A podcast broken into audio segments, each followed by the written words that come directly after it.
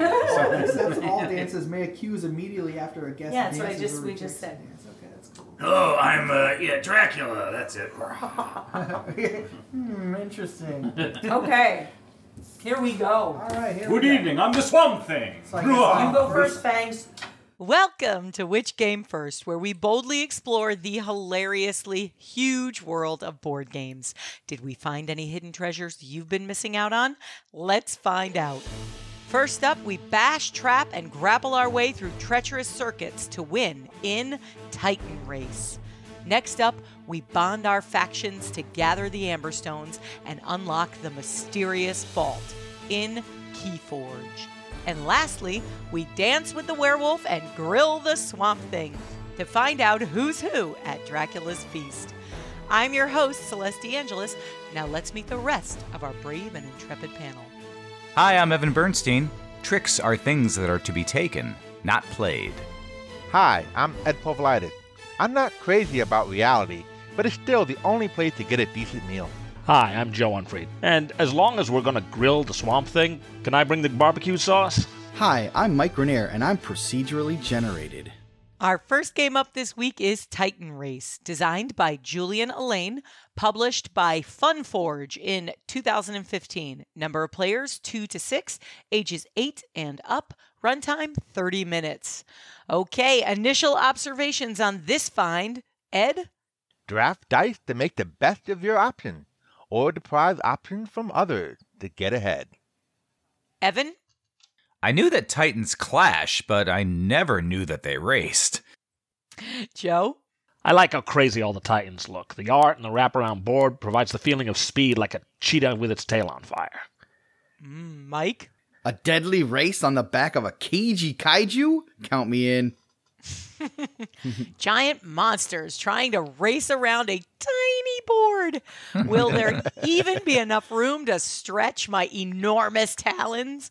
Well, before we see if this race is too close for comfort, Evan, tell us a little bit about how it's played. In Titan Race, each player is a rider astride a Titan, racing on one of the many wild circuits of Neverworld. The game board is an infinite loop that wraps around at opposite sides. Each map has a specific feature that allows for interesting tactical maneuvers. Movement is governed by drafting dice from a pool rolled at the beginning of each round. If you choose a die that matches the color of your Titan, you gain a life point. Ramming into another Titan pushes them and deals damage. There's also ways to lay traps that will damage Titans who encounter them. If you get knocked out, you're not out of the race. Just spend a turn resetting right where you were knocked out and you're back in. Each Titan has a special ability that can be activated once each round. Moving into certain bonus spaces on the circuit also grants players bonus cards that can be played for additional effects. In three brutal laps, you jockey for position, ram your opponents, and use your bonuses and your Titan's abilities to be the first to race across the finish line, which is the goal of every Titan when you think about it. They're always on the run. So, uh, size of the board versus size of the Titans. What did you guys think? I thought it was a nice tight space, which is great for any kind of race combat game. It was anytime you're knocked off one side of the board and you get knocked over into the other side of the board, you know it's a tight. You're in tight quarters. Yeah, that's like very anime style, you know, like it's knocked through Yeah. the world and come out the other side. totally. well, it's a very special race. It has special rules, you know, magic. Yeah, magic. See, Yeah, I'm not so much talking about the uh, like narrative explanation of why the space is so small, just the mechanics of whether or not it worked. Five of the 13 special cards require you to be adjacent in order for it to work. Now, you're not always adjacent to another Titan, and the goal is often to not be adjacent so that you are not a target. a lot of that depended on your board position. Sometimes, if you're behind somebody, some characters want to be behind somebody and adjacent to them so they can jump over them. Other characters want to be in front of somebody so they can lay a trap behind them or something like that. Yeah, by the time I got my Titan into a position in order to take advantage of my special power, I was either already being knocked down or in a trap or some something else befell me that I wasn't able to really u- make use of my power very well. Since you're the only one next to me, I'm going to use my icy punch. Pow pow! Take and a I'll damage. move you right over here into the lava. But congratulations. Actually, no, right back here into the trap. Oh, I see punch, put him in the yoga flame. No, he's back now. It's for it's better for him. I think the tightness of the board does help to use the power though, because uh, there's not that many spaces, so odds are somebody's close to somebody. Yeah. Yeah. The downside to that is that you don't really have a ton of control over where you move to because of the dice drafting. There's only so many types of maneuvers you can make. Mm-hmm. There were quite a few boards to choose from, which is nice. So they each had different looking terrain. Uh, but I had a little bit of trouble seeing the actual spaces on the board because they were so busy, and movement did not seem intuitive to me because of that. I think some of the art on some of the other boards was a little more clear as to where you can move, but on the board we played in particular, it was very hard to see. The option felt more limiting because you wanted to avoid the lava. You didn't want to take the path that had you stepping in hot molten magma twice. Dangerous terrain, I think, is just a common factor in the game itself. Yeah. I can see that the designers uh, were really trying to get an average playthrough of the game to include plenty of hazards and collisions. Yeah, it was definitely a, a, a minefield by mid game. In a game like this, it's very hard to balance because the first person to go starts off with an advantage right off the bat. And the, some of the abilities didn't help with that either because sometimes being behind somebody isn't helpful for the power you have, which is to help you to stay in front. Another thing that was difficult for me with movement was the custom dice. Now, I think we're all fans of custom dice in a mm-hmm. game. Oh, mm-hmm. love custom dice. Right. They're totally cool to look at. They're really fun to roll. But these particular dice, the the images on them, the symbology they used were not super intuitive. So there were some tricky parts to I felt using the dice as well. I was basically confused every time I rolled the dice momentarily, but I just checked the reference. I don't remember whether it was a card or the rules itself, but uh, I was never never slowed my turn down. The rules are clear, and if you read the rules, you can follow it. But you want your dice to be rolled and go, you know, especially in a race game. So it Yes. it was a bit of a tiny bit of a slowing factor. Although Agreed. custom dice still cool, and they looked nice. Because you were forced to move in at least one of the dice's directions, it kind of gave you that Robo Rally feel where you're kind of doing the dance like, okay, I'm going to go here and then I'm going to go there and that's going to happen. No, wait, let me try this other one, you know. Yeah. yeah. Although, unlike Robo Rally, it was never going so far ahead that you genuinely like would brain fry before you knew what was going to happen. Right. But also kind of like Robo Rally, it was a little fun to be pushing your opponents around a bit. I know what they were going for, the bumping into each other. And I just feel like if they had made it more, uh, if they had made us want to be closer more often, I think it would have freed me up a bit. Well, I would say you, you didn't really need to rely on your special ability too much. It almost it was kind of like a bonus more than a, something you needed to use every turn. But it made me so sad that I could like hardly ever use it. I was very Yeah, I disappointed. Well, Ed got to use his ability every single time almost because and his wasn't that situational. My special ability was uh, just, you know, if I was next to opponent, drain, uh, drain a life. No, that's not your only ability you had. Everybody had uh, the ability of a preferred die. No, Ed, what you had, baby, was free movement. You could grab that purple die and do anything you wanted with it. Yeah, that's crazy. It costs everybody else a health to use that special wild card die, except for Ed. So he got that advantage of every turn looking for the wild card to decide what he wanted to do. Right. And some of us started with less health and more health. I wasn't confident that the balance was there. Right, well, everybody else had a preferred die as well where they gain life. But I agree that the die fade that was based on my preferred thing was just a little too good. Because there was no real situation where you couldn't use it, whereas Celeste had a tough time finding the perfect situation to use her ability in. And I never used mine once, so Well, you never selected your own your preferred die? I was knocked unconscious every other turn. it was my problem. But the thing is, looking for a preferred die is tough when you're also trying to pick the perfect movement. So you basically have to limit yourself to lesser movements in order to grab your preferred die. Makes it even more situational. Here, let me put it to you this way: uh, Who won the game? Ed, did you win the game? Yes, I Ed did. won by a couple of steps, yeah. Ed, Ed won. So you have to lap three times in order to win. I did not complete my first lap. Wow, Evan, that reminds that reminds me of our game playing Keyforge. Oh, yeah, we'll get we'll to get that. to that. We'll get to that. So online, I saw some very cool paint jobs of the minis at Board Game Geek. I was surprised to learn, like halfway through, that there's actually a person riding the Titan, and you're actually playing the person. What did you guys think of that?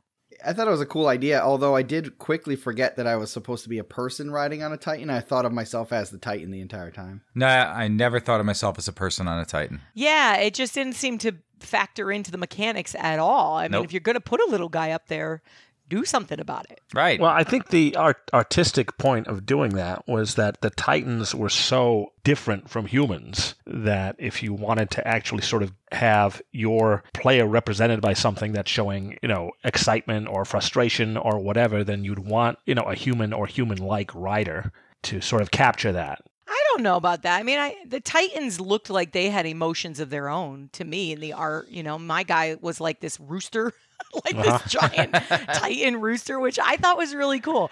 And I thought his power was really cool, which made me really want to use it, which was this thing where he sort of runs up the Titan next to him and bounds off of the guy's shoulder. I mean, I thought of him as more of a raptor than a rooster, but hey, uh, whatever, whatever's scary to you, I don't know. the giant chicken of Bristol. Yeah. I thought the art was pretty well done because I looked at the art of all the guys, and all the riders all have their own unique weapon too. Like one guy had a lance, another guy had a lightning hammer. art was really nice in this game and and the components were nice the boards were pretty everything was great and i did like the minis they were very nice Yeah, the kaiju they used in this reminded me a lot of the ones they use in King of Tokyo too. Like just big furry monster or the reptilian type one and stuff. I thought that was pretty cool. Okay it's time to decide whether or not to dig up or bury titan race i am truly in suspense joe how about you I had some rotten luck, but I was pretty entertained watching the other players. For me, it screams beer and pretzels, so it's not a heavy game, and if that's what you're looking for, dig this up. evan It had some features I liked, such as the special dice and the miniatures were very cool. But the race itself seemed to lack strategy and excitement. Uh, getting my piece knocked around the board and falling unconscious every other turn does not make for the most enjoyable gaming experience. so I'm going to bury it. ed how about you The game's main mechanic is interesting and fun for a quick race game, but some of the balance seems to be off, and there's a limited number of power up cards, so it may not hold up well over multiple plays. I'll keep it above ground for now, but I think uh, keep that shovel handy because I suspect I'll need to bury it. mike how about you The balance was a little bit off, it seemed, but it was mercifully short. Um, I might give this one another run or two just to check out some of the different terrain, but I have my doubts about its longevity. I'll dig it up for now. I'm afraid the Titan race just didn't have enough of a thrill for me. So I am going to have to bury it on that lava pit circuit. Mike, where can you find this game? Um, last time I saw it, it was about 13 to 20 bucks online. Oh, yeah. And Mike, we found our copy in the mystery box that Oh, Ed yeah. got. The mystery box of infinite wonders? yes. The one we waited several weeks to open. The board game booster box. Yeah. so Ed bought a board game booster box at PAX. Now, Ed, this is a box where you spend less than the value of all the games that are inside to get it, right? But you don't know what games are inside. Is that right? That's correct. There was 50 bucks, and the games are generally going to be worth at least 120 bucks in there because you get four different games in the box. And it's a mystery. You don't know what you get until you open it. so I can't wait to play the rest of them. And speaking of which, we had to make Ed wait weeks to open it because we wanted to shoot Evan doing a video opening it. Ah. Which we Yay! but it was for a good cause. These games are sold at, for a charitable cause, actually. Yeah. Oh, so these games are donated to the booster box? yes, this is for charity. That's very cool. So we have our video of Evan opening up our box. Where can they see that, Ed? Yeah, they can check it out on YouTube or we have it posted on our Facebook page. And if you have thoughts about Titan Race, let us know. We are at Which Game First on Twitter, Facebook, and Instagram. And our next game up this week is Keyforge Call of the Archons, designed by Richard Garfield, published by Fantasy Flight Games in 2018. Number of players, two. Ages 14 and up, runtime 45 minutes. Okay, initial observations on this find. Joe? I was a little worried at first by the generic fantasy word Archon in the title. And Evan, how about you? Richard Garfield. Richard Garfield. I- Isn't he that cat that eats lasagna? Mike, how about you? A slick new deck builder by Richard Garfield? Yay! Wait, I can't actually build my deck? You better have a good explanation. Ed, how about you? Okay, uh, the cards have no cost to play, no mana, no land to track. Play all the cards I want? Crazy! And kind of sounds awesome. Another Richard Garfield game, and every deck is original. Hmm. Is there any way for this not to be impressive? But before we find out if it fulfills its prodigal destiny, Evan, tell us a little bit about how it's played. In Keyforge, Call of the Archons, every deck is unique and one of a kind, with its own Archon and its own mixture of cards in the deck. In this first set, there are more than 104 quadrillion possible decks. Whoa. I know because I counted them. As your company's Archon, you will use the creatures, technology, artifacts, and skills of a chosen house to reap precious ember, hold off your enemy's forces, and race to forge three keys to unlock the Crucible's vault. Ooh. You begin your turn by declaring one of the three houses within your deck as your active house. And for the remainder of the turn, you may only play and use action, artifact, creature, and upgrade cards from that house. Notably, no card in Keyforge has a cost. You may play and use any number of cards from that house, leading to turns with a wave of activity. Strive to gain the advantage leveraging both the cards in your hand and those in play to race ahead of your opponent. You may send out your creatures to fight, matching strength against strength. Otherwise, you may have your followers reap, adding more amber to your pool. If you have six amber at the start of your turn, you'll forge a key and move on one step closer to victory. The first to forge three keys unlocks the vaults and wins the day. Yeah. So it's a face off, one versus one. Head to head. Just the way Richard Garfield likes it. Except in Robo Rally. No, he has a couple games that aren't one on one, but Magic the Gathering is definitely a one on one type game. Oh, ma- thank you, Magic the Gathering. That's where I've heard this name. Before. Not the well, he might like lasagna too. I don't know. or maybe another little game called Netrunner or something like that. So tell me, guys, did it feel magicy or did it really feel unique? It felt very different to me. It's not just about wiping stuff out. There's no one behind the cards in play with a list of, you know, hit points that you're trying to beat to death. Right. Yeah, that that is a different aspect to it. Although some of the mechanics in Magic are still there and familiar, which makes the game accessible to people who have played it before, it still has its own kind of unique feel to it. Right. I mean, Mike, when I watched you picking up the game uh, for the 1st time with Ed, it was like you instantly got everything. Oh yeah, it took me no time at all to learn this game. I mean, I have a knack for card games to begin with, but also because I'm so familiar with a bunch of the mechanics. Okay, so the mechanics are not particularly original here, but they are what arranged in a certain way that make it unique. Well, the creature mechanics are similar to Magic. Like, you know, they have certain abilities that work similarly. But um but the mechanics of the game overall, like your goal is completely different. Well, I mean, it's different. I mean, Magic had uh, both uh, power and toughness. This one's a little different. That every creature had power and armor. So your power is both in not also the amount of damage you do, but also the amount of hit points you have. Yeah, so kind of your power is your toughness. So as you and you can whittle creatures down in this. In Magic, your creatures regenerate all their full health and everything at the beginning of the next turn. So that's why it's not really the same. But I've seen other games, either your online card games or you know some of the other newer card games have similar mechanic to this. But it seems to me like it combines a few elements of games I've seen elsewhere. But with this game, with um, Keyforge, what's happening is your goal is to get amber to produce keys. That's it. So, do the other games that you're talking about have similar goals along as as sort of simple as that, or is it not as straightforward? In Magic, you're just trying to wipe out the enemy. Yeah, you're just trying to murder the guy in Magic. Yeah. Right, right. So that's what I that's what I thought. You're just trying to eliminate your opponent. Yeah. A lot of your battle game you just try to kill your opponent.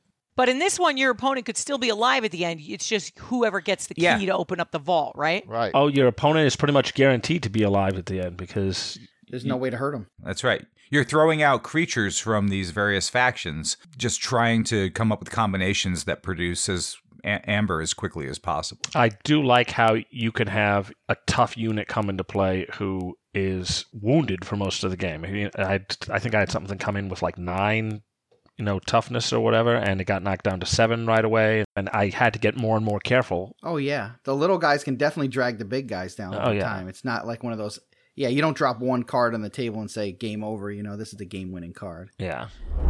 Yeah, don't do that now. Use this. On Wait, wait. No, don't do it. Finish it off. No. Yep. And get a. And a steal? Well, not does it steal? Or capture? Well, that's what I think one of the other mechanics that's innovated about the game is you probably can play multiple cards in a turn. There's no cost to them. If, they, if you have four cards of the faction that you want to play in your hand, drop all four cards down. Oh, that does sound cool. And for that, you just look at the symbols on the cards. I found it to be kind of cool, but also a little bit swingy for the game's balance because hmm. you know you can draw your five best creatures from one faction in your Yeah. first hand and just drop all five of them and get a huge lead.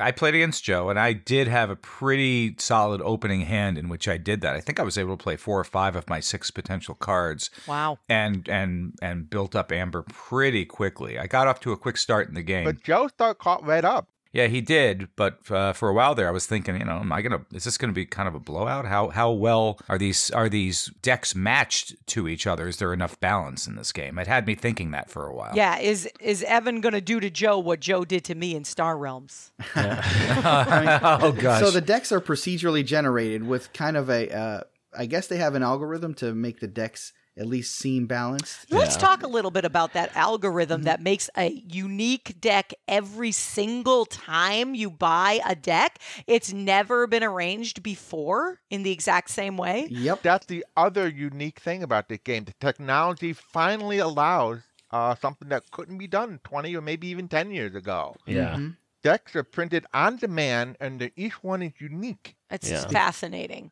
with a unique name. They have a unique leader too. It doesn't mean that the cards don't repeat through decks. The same cards can pop up in each deck. That's not to say each card is unique, but the mm-hmm. deck arrangement of all the cards together is unique. They fuse together three different factions, and there's a bunch of factions they could possibly be from. And within each of those factions, the amount of different cards of a type will be different. So that's how you get all those different possibilities. And I think the balancing is done house to house as opposed to the final product of of what are, of what's in a deck that has three houses. Oh, that's interesting. And you know what? An, another bonus that's that's a really nice touch I like about this game is if you turn your card over, there is a list of every card that's in your deck. Every deck is 36 cards. There are 12 cards from three different factions. Oh, that is cool. And, and it actually has a QR code on your identity card. If you, you know, take the, the picture of your QR code, it'll give you the exact composition of your deck. Let's talk about the popularity of this game. It is by Fantasy Flight Games, who is who have already wildly popular Star Wars cards games, um, and some other games that are really popular. They have world championships for all of their games that run separately throughout the year. Keyforge is new, so there is an opportunity here to get on the ground floor if you want to be competitive with it. They don't have a championship yet. They are set to have their first Keyforge World Championship in 2020. Yeah, they have a, a new season just opening up. Uh, I think started uh, January 22nd, I think. And uh, the barrier for entry is great in this game because your deck is pre-generated. You don't have Yes. to save up all your money and buy special cards to Yeah. try to win. $10 is all you need to get a deck, and that's it. That's great. That is what's Yeah. very attractive about this game. Yeah. You don't have to spend days going from store to store looking for rares. Yeah. And you don't have to try to build a deck. Ah, well, that's what I miss, though. I love creating a deck. Part of the problem with not building your own deck is that the computer is deciding what cards to put together, and you're not deciding on synergy. Because in Magic or games like that, you say, oh, even though this card is garbage in some decks, it's great in this deck because it has synergy with the other cards. Right. Well, I think one I uh, one of the designer notes I read was I think pretty good. Is that while I enjoyed construction or drafting decks, I'm often longing to play cards that are not powerful enough to compete with these in format. So when he's saying playing with sealed and limited decks, these can often become viable, since you can can't just replace them with the top tier cards. And I find a special pleasure in winning a game using cards that many people ignored or just overlooked. Interesting. And I think that's one of the things that's kind of cool about this game is what you're trying to do is learn how to drive your deck well. This is a game that rewards you more for learning the mechanics of the game than getting the best cards for the game. If I were a regular player of this game, one of my main strategies would be to constantly swap decks with my friends to mm-hmm. learn all the different, you know, to learn how to maneuver different decks and get good at just playing a fresh deck. You can actually qualify uh, for the World Championships at a lot of local gaming stores. That's another thing I love about Fantasy Flight games. They do a very good organized play, yes. They do. You can go right to their website, look online to see at their website which stores in your area are hosting organized play and just go from there. You can also qualify at certain conventions. So you can, and it's all right there on their website. I think I think you might uh, enjoy one of the game formats they suggested in the rules, which was you bring a deck for your opponent to play. Ah, yeah, I would like that. That would be fun. Wow, everybody's looking for the worst deck to bring to the Yeah, tournament. so you basically end up playing the worst deck against what somebody else I thought was the love worst deck and trying to win. There you go.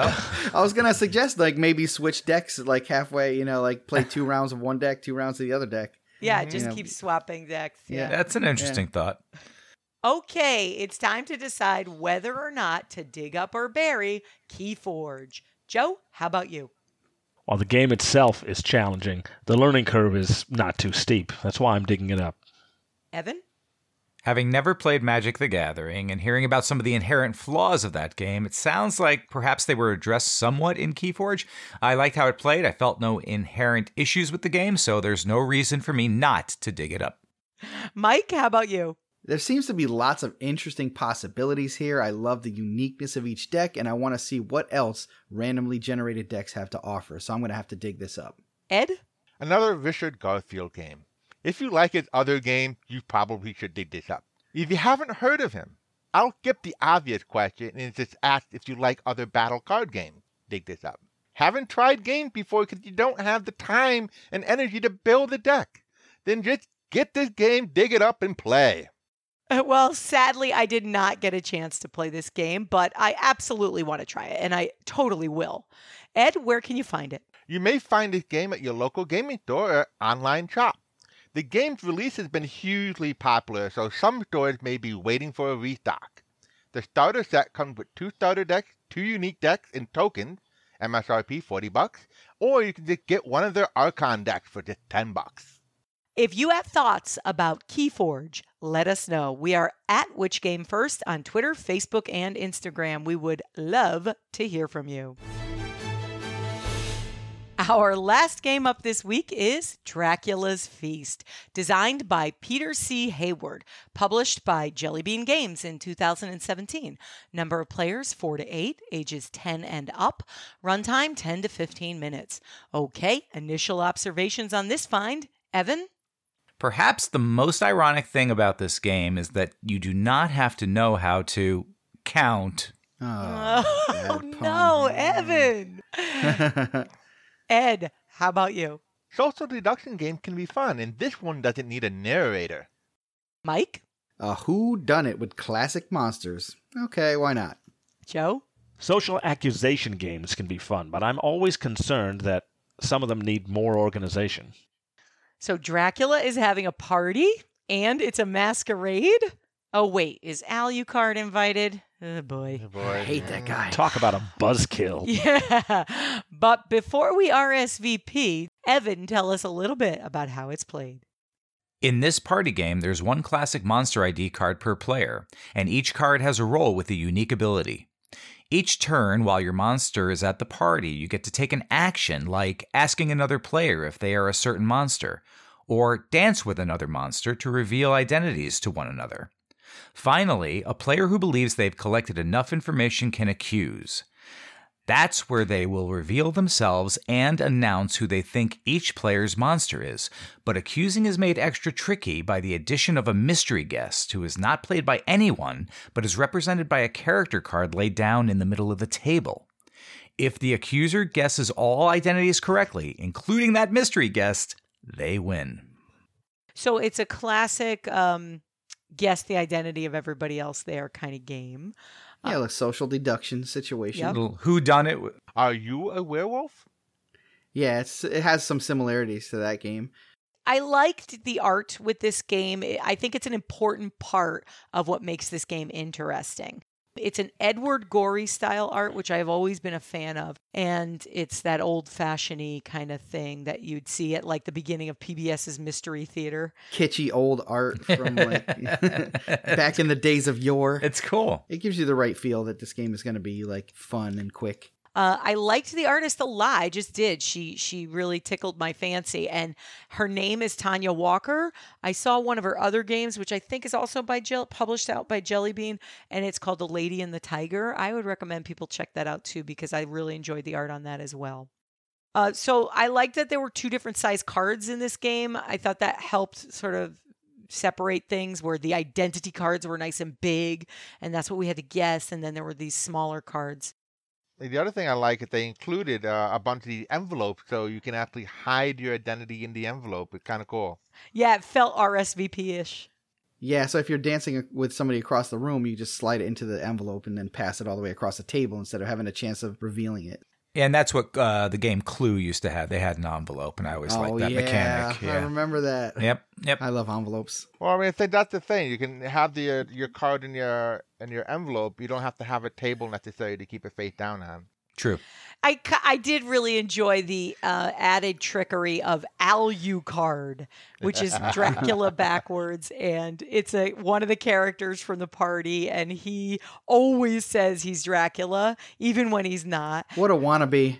Yeah. Oh, he's desperately trying to be Dracula. You feel bad for him in a certain way. So it's funny to look at Alucard. He looks kind of like Dracula on the card, so he looks like he's trying to pretend to be Dracula.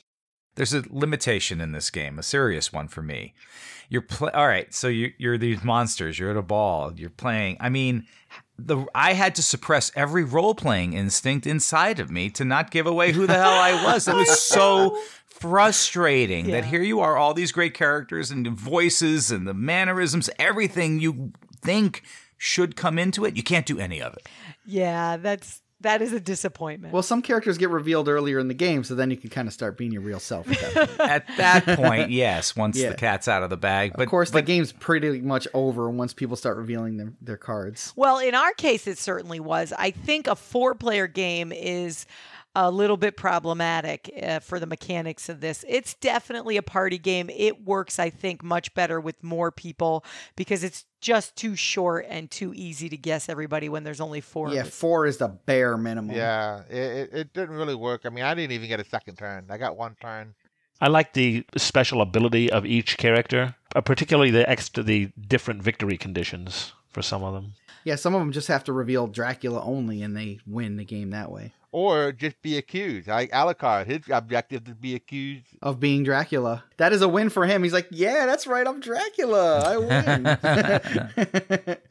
If you're asked to dance, you don't have to dance, except if you're the werewolf, you must That's dance. so the werewolf has to pretend he really wants to dance when he's secretly like trading identities with somebody.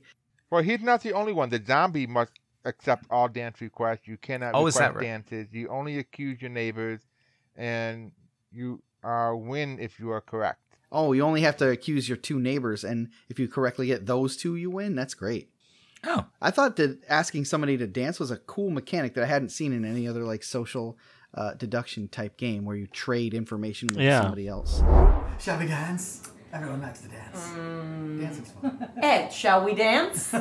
we need the same advantage. Damn we need the same advantage. Oh, so that's it, right? That's the end of my turn. He turn. asked me if he wants to dance, and he said no. that's yeah, it's going to cool- work a lot better with eight players than than four. Yeah. oh yeah, Absolutely. yeah. because if you do it with four, the first person to do it has a distinct advantage.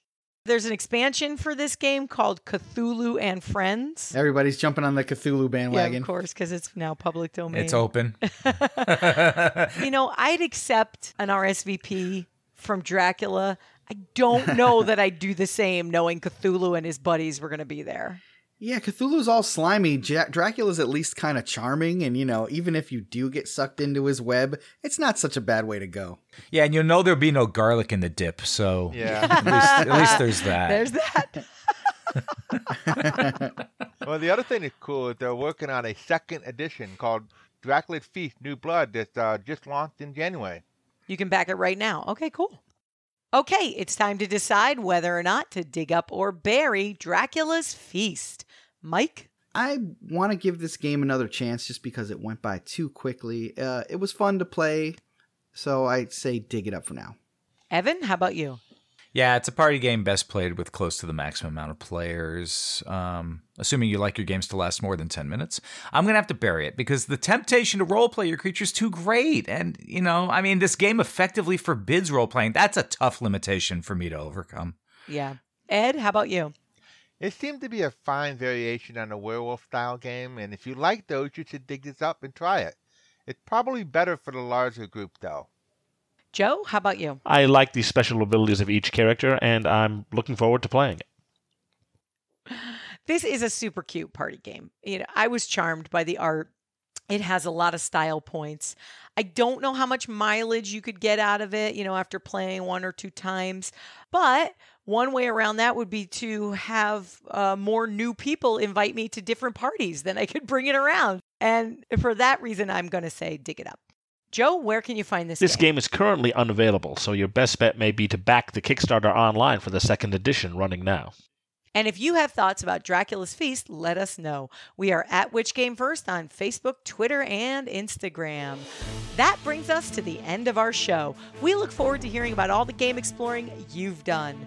If you'd like more perks and content from our show, including exclusive episodes for just $3 a month, you can go to our website and click on Become a Supporter today. If you get a chance, leave us a rating or a review on your favorite podcaster. It really helps others find the show. Join our chat on our Discord server. We are at Which Game First, and our Patreon supporters get access to exclusive channels. Follow us on your favorite social media. We are at Which Game First on Twitter, Facebook, and Instagram. Happy gaming, explorers! Good evening. Blah, blah, blah. No, no, I'm really Dracula, honest. Maybe we have to break everything to make something better out of ourselves.